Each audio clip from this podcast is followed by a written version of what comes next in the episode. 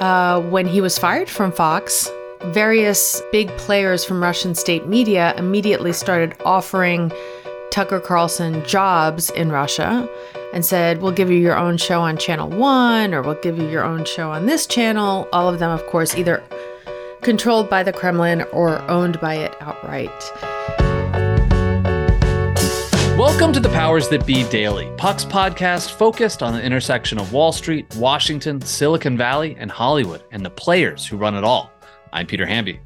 It's Thursday, February 8th. Today, I'm joined by Julia Ioffe with her take on Tucker Carlson's controversial interview with Vladimir Putin in the Kremlin and what she's watching for.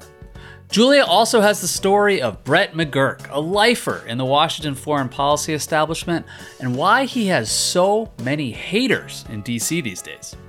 We'll discuss all that and much, much more on today's episode of The Powers That Be.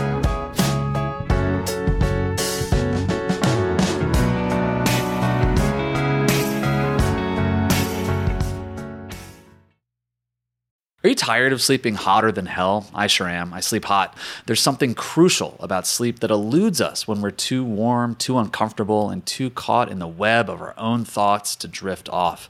And while curiosity fuels our days, science tells us that cool sleep recharges our nights. That's where ChiliPad by Sleep Me comes in. Meet the bed cooling system that elevates the quality of human life through cool sleep. The ChiliPad bed cooling system is your new bedtime solution. I love it. It lets you customize your sleeping environment to your optimal temperature, ensuring you fall asleep, stay asleep, and wake up refreshed. ChiliPad works with your existing mattress. It's a water based mattress topper that continuously controls your bed temperature from 55 to 115 degrees, allowing your body to rest and recover. This isn't just about escaping the heat, it's also about optimizing your sleep for better health, more energy, and improved physical and cognitive performance, which I obviously need hosting a podcast. Chili pads are designed for one or two sleepers, so if your sleep partner likes to sleep at a different temperature, or you only need it for one side of the bed, that's okay too, and we know that's crucial. Plus, you can schedule automated temperature changes to trigger deep sleep. But when I'm at home, Chili Pad solves those problems. So trust me on this one. Visit sleep.me slash powers to get your ChiliPad and save up to $315 with code POWERS. This offer is available exclusively for Powers That Be listeners and only for a limited time. Order it today with free shipping and try it out for 30 days. You can return it for free if you don't like it with their sleep trial. Visit www.sleep.me slash powers because you're not just investing in better sleep, you're creating a better life. Happy Thursday, everybody. Welcome to the Powers That Be. It's Peter. I'm back. I was sick for a couple of days. Thanks to Ben and John for covering for me. I know I leave a huge hole when I'm gone, but you know, they shouldered the load. I'm joined today by Julia Ioffe to talk about the Biden administration's foreign policy and a very curious player on the team. But first, Julia, welcome to the show. I want to ask you, I've been really wanting to ask you about something that popped on Twitter earlier this week and was everywhere, which is Tucker Carlson saying that he's going to Russia to interview Vladimir Putin. No other Western journalist has tried to do this. They're not brave. They don't want to hear the truth about what's going on in Ukraine, but Tucker, Tucker will be the guy. What was your reaction when you saw this? Well, right now I'm wondering if the microphones we have are good enough to pick up the sound of my eyes rolling. uh, so I thought a lot of different things. First, I thought, you know, of all the journalists who we know have submitted interview requests for Putin and have either been completely ignored or rejected. I also thought about the fact that the Kremlin and Kremlin controlled media have long loved Tucker Carlson, you know, they quoted back when he was on Fox, they quoted him all the time, both in news shows and political talk shows. He was their kind of darling. Mm. I also thought about how uh, when he was fired from Fox, various big players from Russian state media immediately started offering Tucker Carlson jobs in Russia and said, We'll give you your own show on channel one, or we'll give you your own show on this channel. All of them, of course, either controlled by the Kremlin or owned by it outright. And it just made me think how there's a kind of um, like, yes, you can say, oh, it's a misinformation campaign, disinformation campaign, and it's all of that. Um, so when Vladimir Putin keeps talking about the war in Ukraine in terms of fighting queers, fighting gender neutral bathrooms in Ukraine, he is doing that in order to be seen and heard and amplified by the American far right, who is now holding up funding for Ukraine, which is now running out of ammunition and weaponry in fighting Russia. And, um, you know, it was Tucker right before the invasion around this time two years ago. He did a whole segment on his show and asked, why is it that we're aligning ourselves with Ukraine when we should be allies with Vladimir Putin? He is uh, a white Christian nationalist. We have more in common with uh, him culturally, and, and we should, than with kind of queer, weird, in his view, ultra nationalistic Ukraine. You know, fast forward two years, he's lost his show on Fox, but not his affinity for Russian authoritarianism. A lot of journalists, us included, Christiane Amanpour uh, on Twitter also like was sneering at the fact that Carlson, you know, suggested that he's the only one who has tried to interview Putin. Um, I, I, just want to point out that even Dmitry Peskov, the spokesman for the Kremlin, that was amazing. Said, we, Mr. Carlson is wrong. We receive many requests for interviews with the president. Okay, so I get the journalist crankiness over this, but I do want to talk about what we think Tucker is going to talk to Putin about. And, you know, what I'm more interested in at this point is just the substance of the interview, which, because of what you just said, I can assume it's going to be very sympathetic, very pro Russia in terms of their conduct in Ukraine. Tucker Carlson has basically been a cheerleader for Viktor Orban, who is a Putin sycophant. The last time Putin was interviewed by a Western reporter was in late 2021 on CNBC by Hadley Gamble, and then the war began uh, early the following year. So there hasn't been a Western journalist who's interviewed Putin. Not that Tucker Carlson's going to take cues from you, but like, what do you? You must be like interested to see what he says, right? I mean, I want to I want to see him do an interview with a Western reporter because all we've really seen are like press conferences at this point. Okay, so yes, before I answer your question, I just want to get back to the very beginning of the question about Peskov kind of calling mm-hmm. Tucker out for lying, essentially.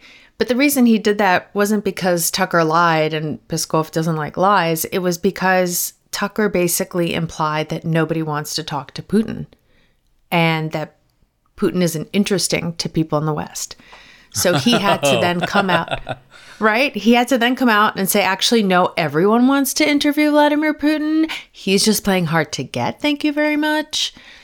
So that I just thought was incredible. And then on top of that, you had Twitter, which is owned by Elon Musk, which is going to broadcast one of the two platforms that's going to broadcast uh, Tucker's interview with Putin. And Elon Musk is also kind of a Putin sycophant. Also, Twitter is banned in Russia. So, for everyone keeping score at home, the platform owned by Elon Musk is fact checking Tucker Carlson by quoting Peskov, Putin's spokesman. And there's a Russian expression that I love uh, when a bad person does something else, something bad to another bad person, and it's called a toad fucking a snake. and I feel like here it's kind of like, I, I don't know, um, like a tarantula fucking a toad fucking a snake. It's just kind of amazing. It's just like the layers of it. Yeah, and also just seeing Tucker in front of the Kremlin talking about First Amendment rights and how we're born with the right for free speech. And in the meantime, you know, Russia's handing out sentences to 75 year old ladies sending them to jail for many years for sharing social media posts. I mean, this literally happened. And Western journalists. I mean, Western journalists, yes, obviously. Uh, we have also Kurmasheva, we have Evan Gershkovich, But Russians themselves do not have freedom of speech. They are being sent to jail by the thousands right now for speaking out against the war, for uh, speaking out against the government. Literally, a young woman was sentenced to jail for wearing earrings that had little rainbows in them because in November of last year, the Kremlin declared that the international LGBT movement is an extremist movement on par with ISIS and the Taliban. So they sent a young woman to jail for many years for wearing rainbow earrings. And here is Tucker motherfucking Carlson talking about how he's the only one brave enough to say anything and how people are born with the right to express themselves and how everyone's entitled to the truth. And it's like, fuck you, man. Fuck you. You're right. Everyone is entitled to the truth. Everybody does have a right to express themselves, including Russians. Including Russians. You piece of shit.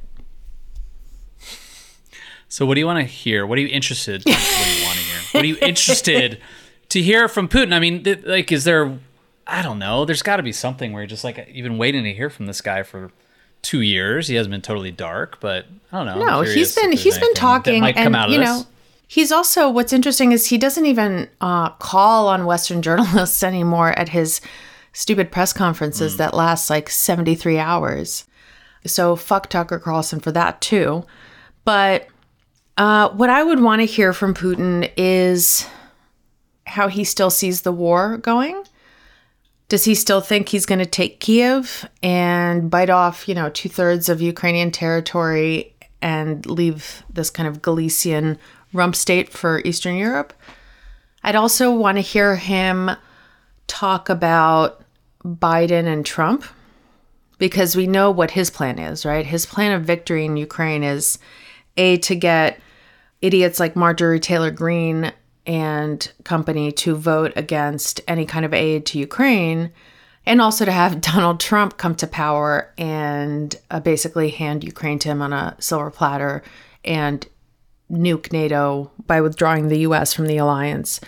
Um, I should also say that that's also the plan of Itamar Ben Gvir, the kind of fascist interior minister of Israel, who last weekend also said that he, if it weren't for Biden, constantly pressing them to make, you know, deliver aid and restrain themselves. You know, he, he wishes there was Donald Trump in the White House so that they could do whatever the fuck they wanted in Gaza.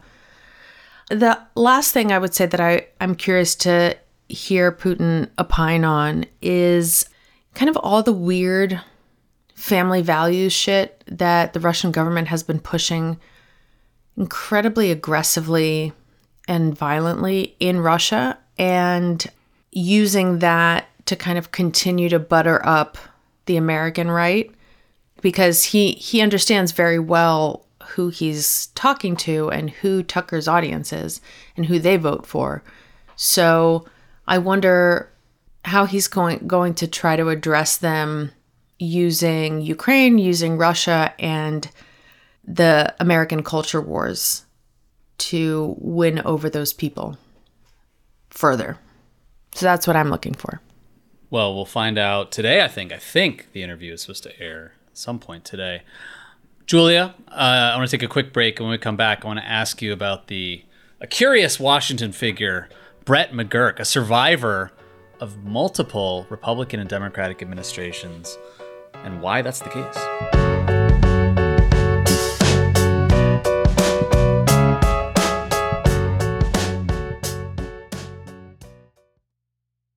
Hey, Powers That Be listeners, I'm here to tell you that there's no reason to panic the next time you're searching for the perfect gift.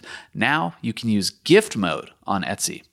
Gift mode on Etsy takes the stress out of gifting so you can find the perfect item for anyone and any occasion. It's easy. Just tap or click gift mode on your Etsy app or Etsy.com. Then answer a few short questions about who you're shopping for and what they like. And gift mode instantly gives you a curated list of gift ideas based on hundreds of personas.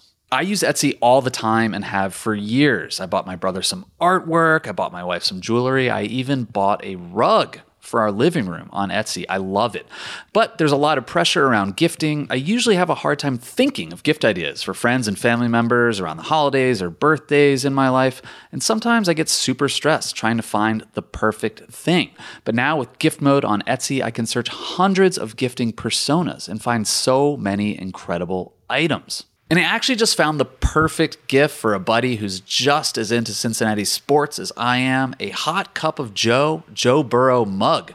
That's right, I found that on Etsy. It's amazing. Now it's simple to find gifts made by independent sellers for all the people in your life. So whether you need a housewarming gift for the new homeowner or a birthday present for the pickleballer, Gift Mode has you covered. Need to find the perfect gift? Don't panic. Try Gift Mode on Etsy now.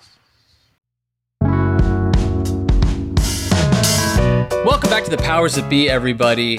You might not know the name Brett McGurk. I remember the name from when I worked at CNN. I feel like he was a name during the Bush administration when they were waging war in Iraq. Turns out, according to Julia, this piece I read this week that she filed, a very deep piece on Brett McGurk.